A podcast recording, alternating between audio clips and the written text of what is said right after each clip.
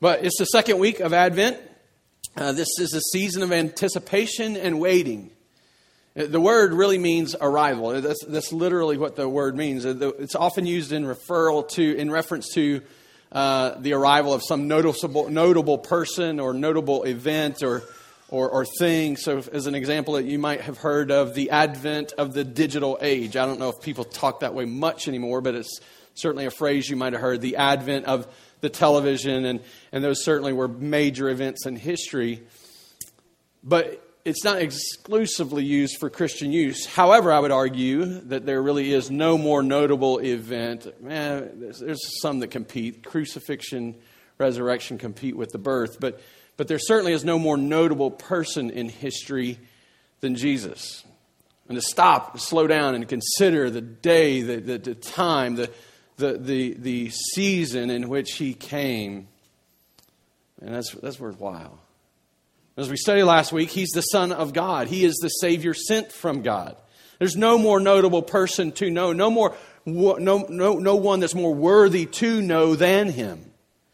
No more notable mission to, to be uh, aware of, no more notable purpose to give ourselves to, even than his.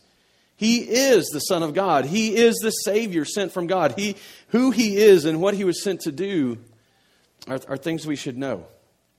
We, sh- we, we need to know. And if, if there's some advent that's to be remembered, I, I think it's Jesus' advent.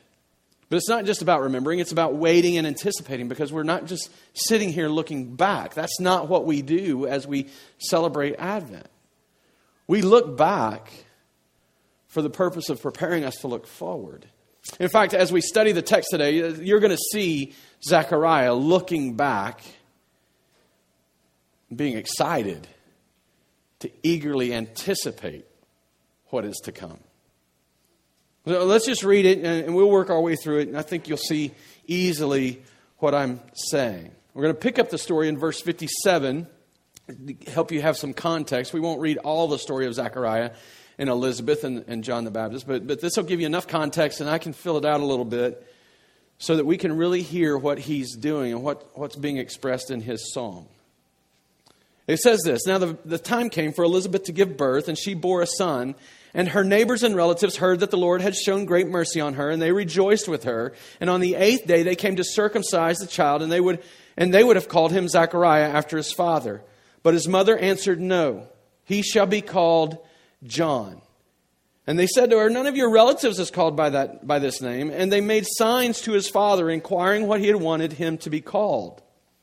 And he asked for a writing tablet and wrote, His name is John. And they all wondered. Let me just stop there, give you a little bit more context what's happening. Zechariah was a priest. He'd gone into the temple to do the, he, he had been drawn, uh, uh his, his number came up, if you will.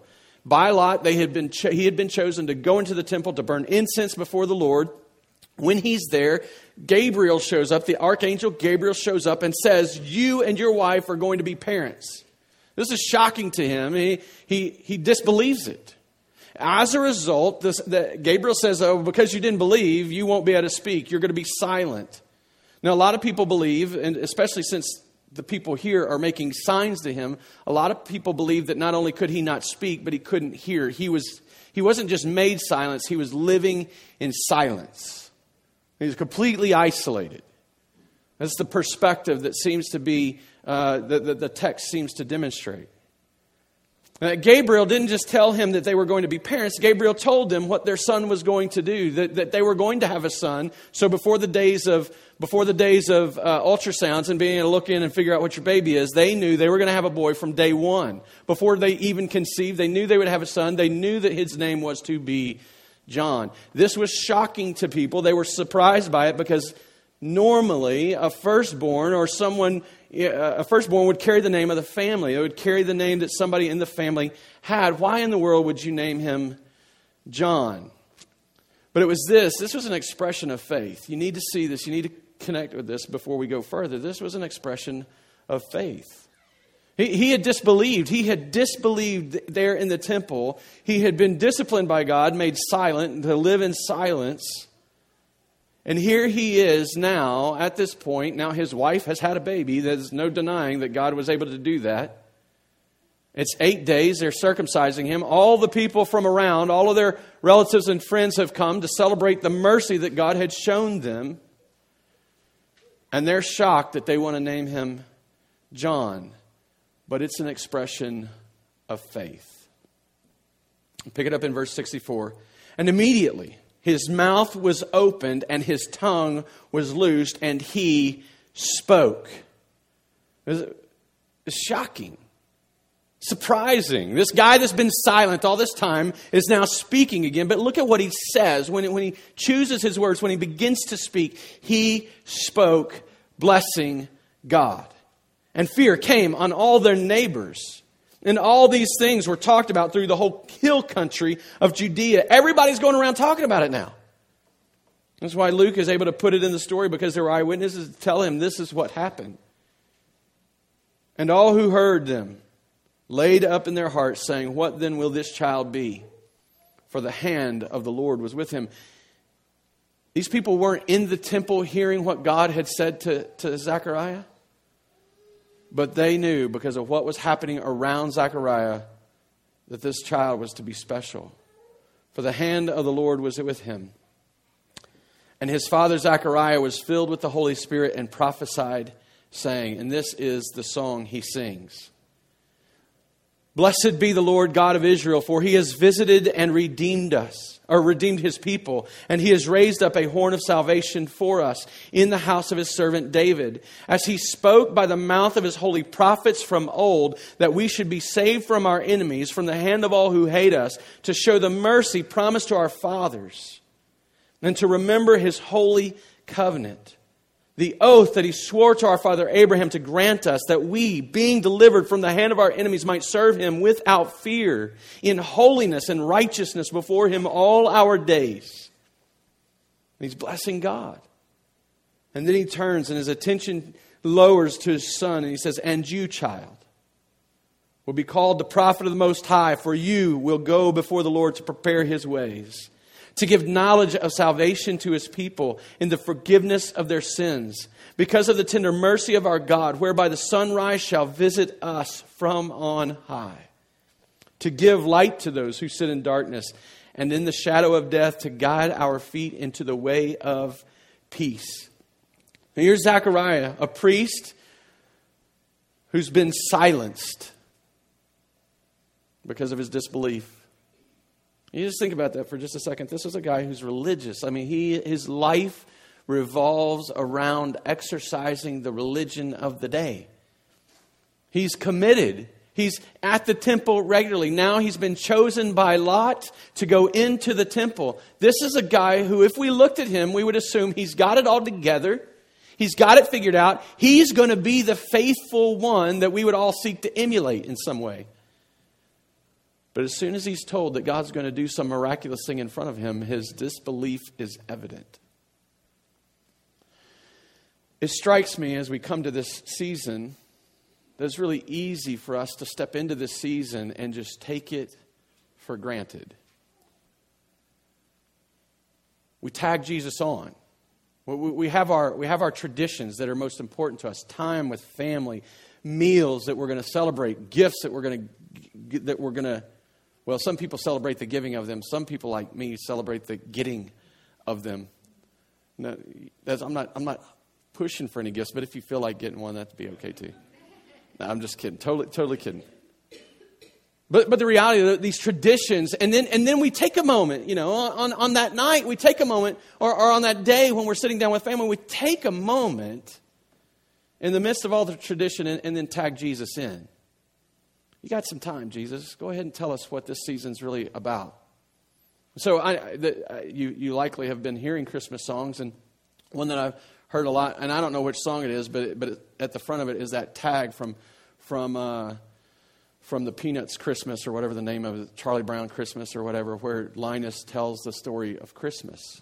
And I appreciate that for what it is. Trust, don't hear me, don't, don't, don't, don't, don't hear me naysaying or, or, or just being harsh about it, but the reality is, is that that's the way many of us, even faithful Christians, treat the season. We'll give him his five minutes on stage, but then we've, we've got stuff to get done. In some way, I can't help but think that that's much what was happening in Zechariah. How can it be that my life is going to be turned on end and I'm going to have this child?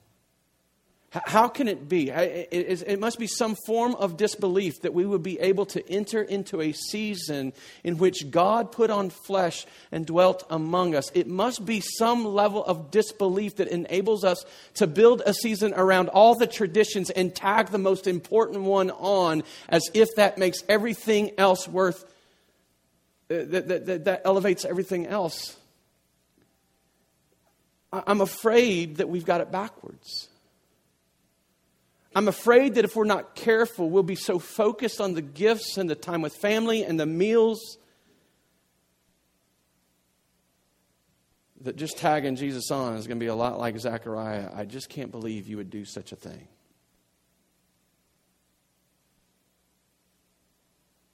But we have an opportunity, just like Zechariah, to stand up and walk in repentance. That's exactly what he does that his song is not just an act of faith.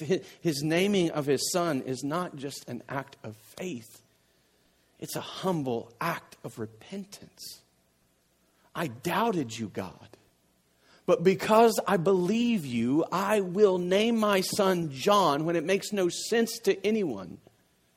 I, I, will, I will sing and bless your name, even if no one else understands or heard the promises or can fathom what I'm saying. I will sing my blessings to you, and I won't just remember what you've done. I will look forward to what you're going to do through my son and the one whom he points to. You see, at the very moment that he affirms the baby's name, John is given his voice back. He speaks. His last words of disbelief are replaced by words of faith and worship. Because he was made to remember who this great God is. He's not a God that gets tagged on to things. He is the God who demands being at the very center of everything. And certainly, worshiping Him and celebrating Him and, and coming to remember Him may, may require us to do things like spending time together and eating meals together and giving gifts to demonstrate His generosity to one another. But as soon as they become the thing, they've become the wrong thing. The first words He offers up, though, it's not about how difficult it was for him. It's not about how angry he was having been made silent. Not just empty and, and, and words to, to just say because I just want to speak. He worships God, praising Him for what He's done, what He did in the past, praising Him for what He's doing in the present and then eagerly anticipating what he is going to do in the future. God has come to his people to provide salvation for his people. There is no amount of gifts, no number of meals. I don't care how much turkey you can eat this season. There is no amount of time you can spend with family that will be more earth shattering, more momentous, more notable than the advent of coming to us, to his people, to provide salvation for his people. Brothers and sisters, we don't celebrate Advent because it's the thing to do. We celebrate Advent because it's the only thing that makes anything else worth celebrating. This is the truth that makes us able to get up in the morning. This is the truth that enables us to live this life. God did not wait for us to figure out a way to Him. He didn't demand that we do the work. He didn't sit back and give us space to figure out whether or not we wanted to be saved or needed to be saved. God has come to His people to provide salvation for His people. This is God's work. It is God's idea. It is God's purpose. It is God's plan. It is God's power. How in the world could we tag it on for just a minute? In his commentary on this passage, Philip Ryken points out salvation is not a human invention, but a divine visitation. This is what he is blessing God about. Blessed be the Lord God of Israel, for he has visited and redeemed his people.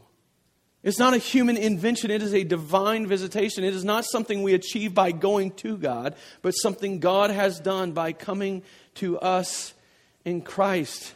This is the truth that Zechariah had realized in the nine months of silence. And we don't, he may have been silent longer than nine months. It may have been a month before uh, Elizabeth actually conceived. We don't know that he went home from the temple that day. They do their part. God does his part. We don't know that it happened that quickly. But it took him, to, he has at least nine months to sit back and consider the reality. And, and in the moment that his wife conceives, he's confronted with the reality that he disbelieved a powerful God. He disbelieved the God that he got up and served every day. He, he had, in some way, fallen into a rut, been distracted by the realities of life, and just thought, there is no way this thing could happen. Elizabeth conceives, and he's confronted with the reality God is at work. God has come near. God is visiting his people. And this is why. This is why we stop. Whatever we're doing, there's nothing. It's not that the other sections of the Bible aren't more important. Please never hear me say that. But I would go so far as to say if God doesn't come to us, you'll only ever find condemnation in His Word. If, if, if these stories in Luke aren't true, if the Gospel of Matthew, Mark, Luke, and John aren't true, there's no reason for Peter and Paul and John to write the epistles. You see, if God hadn't come to us, all we would have is a law to abide by and some way to find our way to Him. And so we stop every year, whatever we're doing, to commemorate what God has done to provide our salvation. And my hope is, my, my hope is that in a month of focusing on Christmas and the birth of Christ, is that you don't get tired of hearing about the birth of Christ.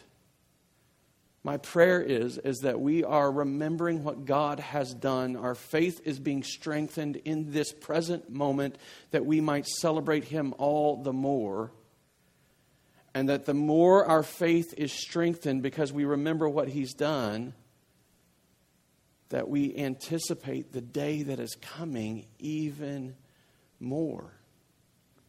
So that on Christmas Eve or on Christmas morning, whenever it is that you celebrate Christmas with your families, that you gather around those trees giving gifts, not because it's the coolest next electronic gadget that's come out or because you think this is going to satisfy you in some way, but because God has given you a gift that has promised you and empowered you to live with Him forever. That's a notable event. That's a, a, a celebration worth having. That would invade us, that would uh, uh, inform us, and, and, and then conform our lives to it.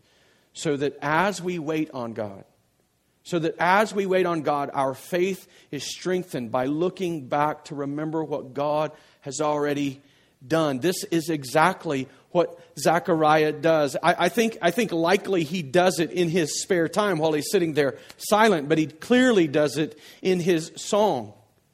He tells us God has visited his people. Now, for Zechariah, that's a present tense event. Like God is visiting his people. The, the reality is there's two women that shouldn't be pregnant that now, by God's power, are pregnant.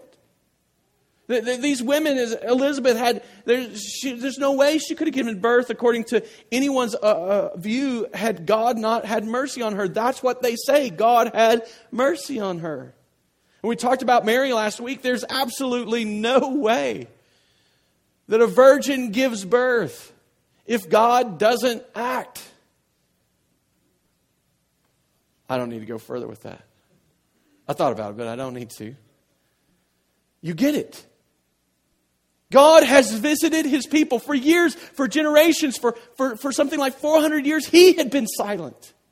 I mean, just imagine this. So, so we find ourselves in a very similar circumstance as Zechariah. God had been silent, the prophets weren't speaking. In many ways, there, there, was, a, there was this sense that, that God had removed himself. The last, the last prophet had spoken of the Messiah coming, had spoken even of John the Baptist, had prophesied even of John the Baptist, but for 400 years there's silence. No visitations in the temple, no smoke coming down, no fire being shown. How easy would it be to, to, to, be in this place where, after 400 years of priests going into the temple to burn incense, to offer sacrifice, and seeing no sign of God, to just begin to practice that without really thinking about it? Isn't that what we do? I mean, we get up and we go to church on a Sunday morning, we walk through the events of the day, we get frustrated because God didn't show up some magnificent way, yet we're dismissing the fact that every time we gather, we have an opportunity to hear the gospel. We're looking for some miraculous event, some miraculous thing to end our difficulty, to, to make our circumstance easy.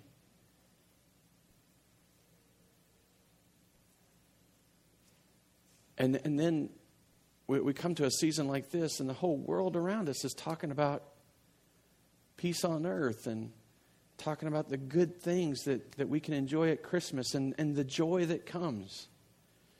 And we join right in for a season.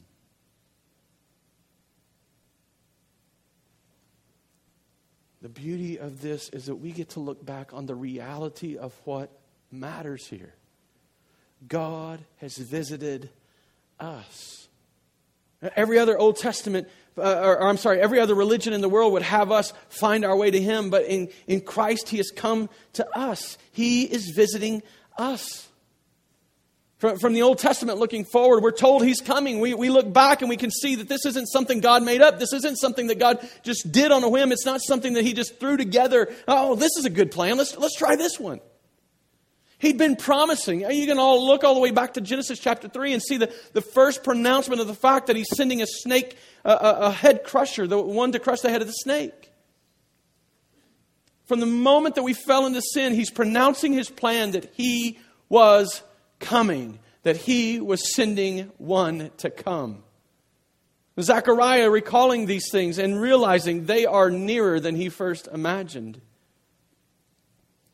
He had no idea when he was walking into the temple that day that, that that would be the first moment that God spoke out loud through his angel in 400 years. It was just going to be another day in the temple, another routine day going to burn incense before a God they had begun to wonder if he was even there. A God they had begun to wonder if he even cared.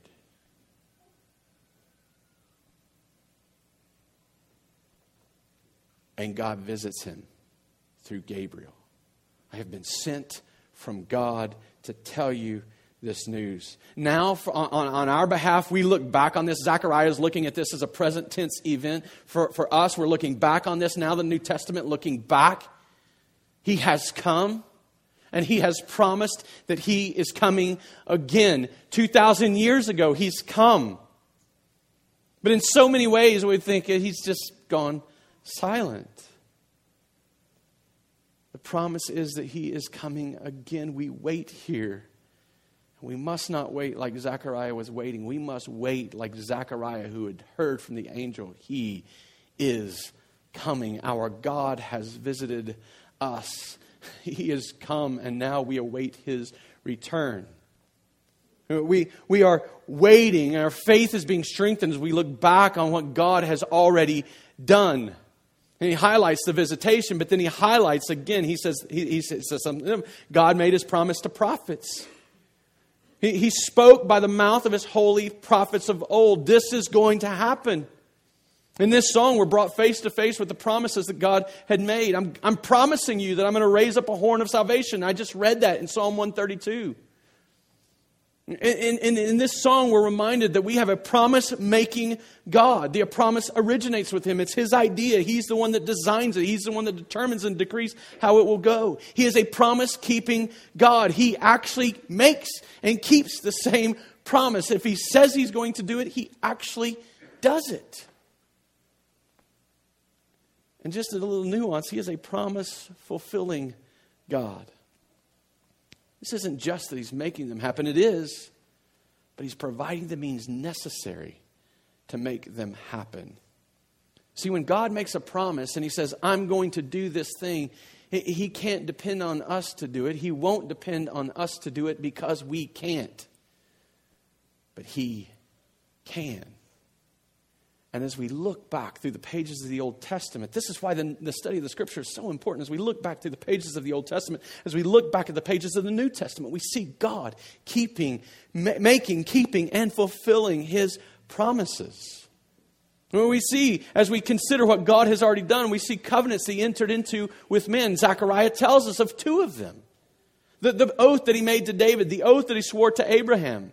The covenant that he made with David, again, I read, uh, read from that just a little bit ago in Psalm 132 that he was promising David that he would sit a son of his on the throne forever. Well, you can read more about that. 2 Samuel chapter 7, verses 12 through 13. If you're taking notes, you can drop that, jot that verse down. We're not going to go and read it. But that's where the covenant's made. He promises that, that his throne would be established eternally. A king in his line would, would rule forever. In Christ, that's what's happening. The, the covenant with Abraham. Abraham was promised. So you can read about this in Genesis chapter 17, verses 4 through 7. Abraham was promised a son. And through that son, all people would be blessed. Not just Israelites, but all people, the people of all nations would be blessed. Isaac was born. He is the son of promise, or at least as far as he could see in that near term fulfillment, Isaac is that son of promise. Again, Isaac is a miracle baby. A baby that he was told he was going to have, a, a baby that was foretold. And Abraham gets tired of waiting, so he, he and Sarah concoct a plan, and they go off and they have a baby. He goes off and has a baby with, his, with, with her handmaiden, and, and you guys know how that goes. But God says, no, that, he, he's not the one. You see, Abraham, I don't need you to fulfill my promises. I do that. I provide the means, means necessary. I, I, I'm the one by whose power these things are worked out. And we see now, he, he, here's Zechariah referring all the way back to that promise being made, being fulfilled in Christ. Paul makes it clear as he writes to the book, in the book of Galatians, he makes it clear for us, Galatians 3.16. I can't remember if that's on the screen or not, but let me just read it to you. Now the promises were made to Abraham and to his offspring. It does not say and to offsprings, referring to many, but referring to one, and to your offspring, who is Christ. God makes that promise all the way back in Genesis chapter 17. He enters into this covenant with Abraham and says, I'm going to provide one. I'm going to give you an offspring who's going to be a blessing to all nations. And Paul highlights for us, he shows us, he teaches us that is Jesus. Zechariah, singing this song under the inspiration of the Holy Spirit, says, This is the Son. This is the one we've been waiting for. This is, there's reason to celebrate this birth. There's reason to be in awe because God has visited his people. He's fulfilling his promises. Remember what he's done, and your faith will be strengthened. But as we wait on God, it's not just our faith that's strengthened, it's our, our worship that's motivated. This is what Zechariah is doing. As we wait on God, we're motivated to worship as we reflect on what God is doing for us in salvation. This song is about salvation. It is about what God is doing to, to, to, to take what He's done in the past and to complete it in the present with a final push to the end. That's exactly, if you walk through it, you see present tense realities, past tense memories, and future looking forward to what he's going to do through John the Baptist and the one that John the Baptist came to represent. This song is about the salvation that God has been working. That's why when we sit here in this moment, we don't just look back, but we look forward. because God is still working out this salvation in time. And he calls out some specific things that God is about doing in salvation redemption. He, he says that he raised up a horn of salvation for us in the house of the servant David as he spoke by the mouth of his holy prophets from old, from old that we should be saved from our enemies and from the hand of all who hate us, to show us mercy, promise to our forefathers, and to remember his holy covenant uh, where's, where's my redemption word? Oh, it's at the first. I've missed it. I'm waiting to, to hit it. God of Israel, for he has, va- he has visited and redeemed his people. He's redeeming us. There's a reality that that, that word is, a, is, a, is, a, is almost sometimes synonymous with the word salvation, but it's specific in the sense that it shows us what God is doing to save us. He's redeeming us. He's buying us out of slavery. There's this perspective. Again, it's a looking back. It's a, it's a memory of the fact that the Israelites were, were enslaved by enemy after enemy after enemy. They were rebellious, and God sent them into, He judged them, and He sent them into captivity over and over and over and over and over and over. He redeemed them out from under captivity. And He's doing the same thing today, Zechariah says. He says, he says that he's raised up a, um, he, he's redeemed his people. He's raised up a horn of salvation. Um, the mercy word, where's it at? Goodness, I'm sorry. Oh, verse 72 to show mercy promised to our fathers uh, and to remember his holy covenant. He is showing mercy. We talked about this last week. There's this reality that, that mercy is not, it's not just saying, I'm not going to give you what you don't or what you deserve. He's not just withholding judgment, although he is withholding judgment. But you have to recognize, you have to see this. As he withholds judgment, if that judgment isn't placed somewhere, then he is no longer a holy, righteous God. Justice has to be served. So, in his mercy, he is not just simply withholding judgment from us, he is exercising justice so that the payment for our sin is made. Mercy and justice go hand in hand. You cannot say you're being merciful to someone if you aren't also working out justice for them. So let me just use this as an illustration or example. We used to have a, an organization uh, that used the house next door called Go 61. Through a series of events, they've disbanded. They're not doing that work anymore. But there was a reality that they sought to help people in, in human trafficking, human sex, uh, sex trade, sex slave uh, kind of stuff. And they sought to help prostitutes come out of prostitution. They sought to, to free children from uh, sexual predators and things like that. Um, and they did some good things. Uh, there's legislation now in Missouri because of some of the hard work that the people at Go 61 did. They, they were there at the signing of the law, things in the law because of the part that they played in it. There were some good things that they did. But what they realized and what they learned pretty quickly was as they were talking about this justice and bringing justice to these women who had been abused and traded for sex and were, uh, uh, had become a commodity, what they realized that working justice for them was more about showing them mercy, removing the consequence of the sin that had gone against them, but still bringing justice to the perpetrator. Getting them out of a situation is great, but justice demands someone pay. The person who deserved it, the person who, who needed it, the person who was perpetrating sin needed to pay.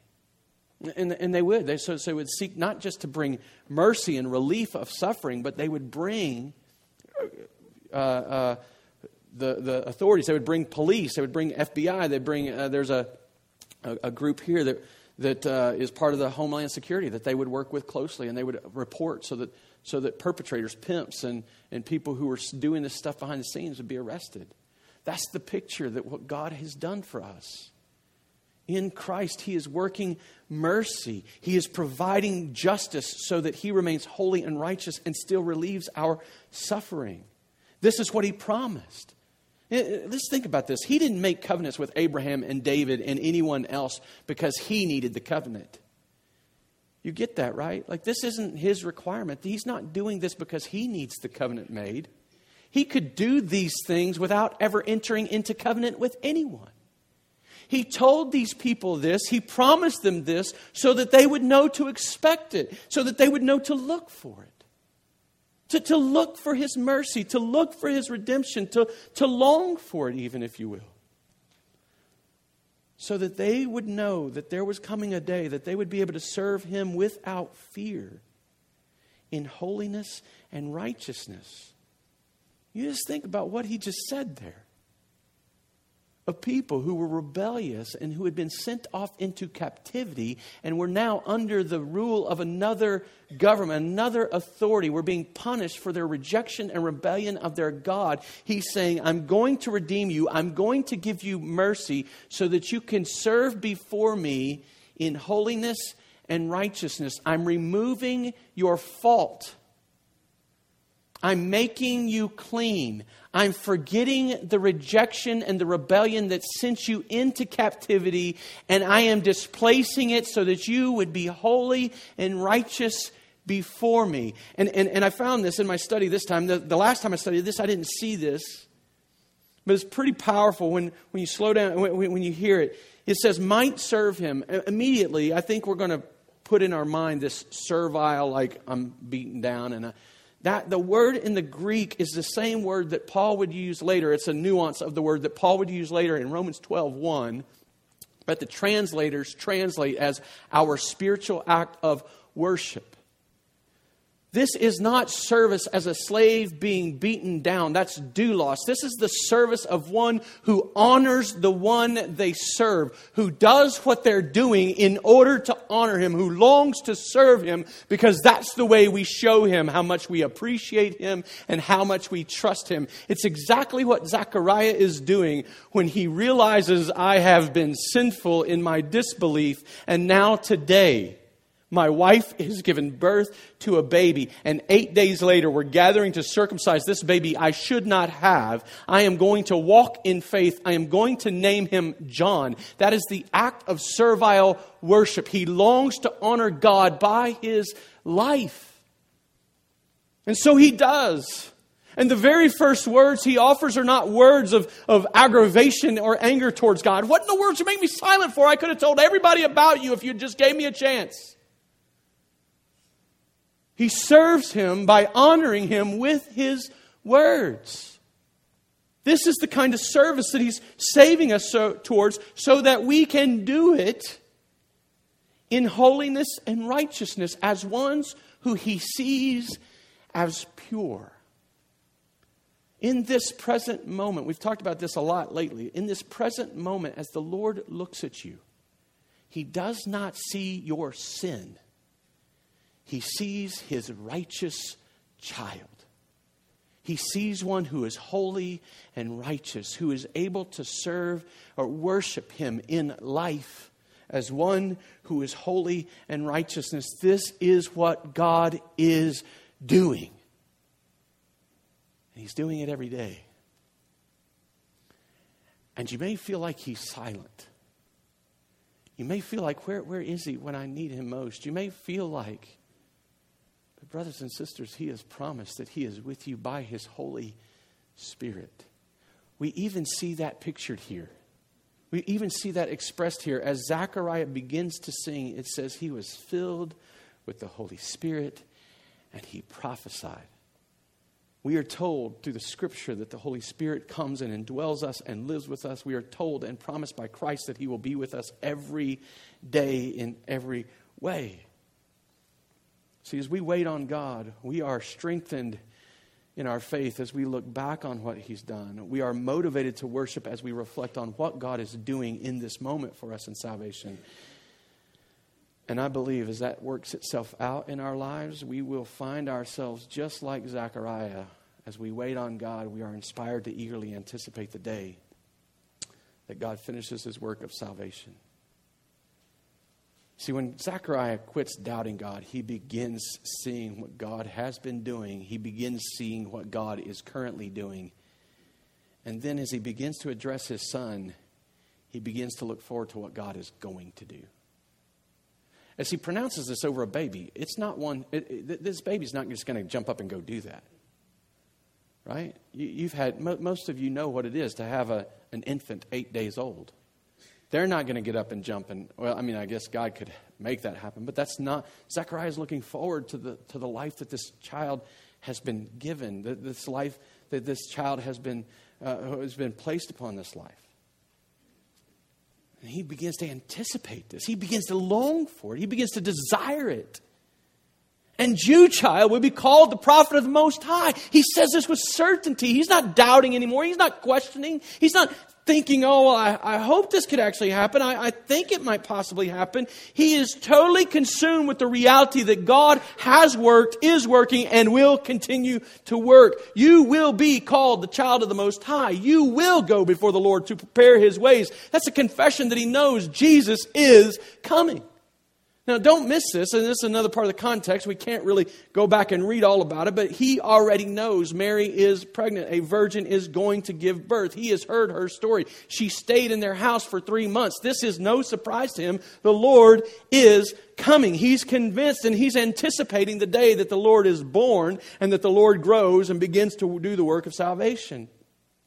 He, you've gone, you will go before the Lord to prepare his ways, to give knowledge of salvation to his people in the forgiveness of their sins. No longer are we looking back on the days when God is just delivering people from an enemy.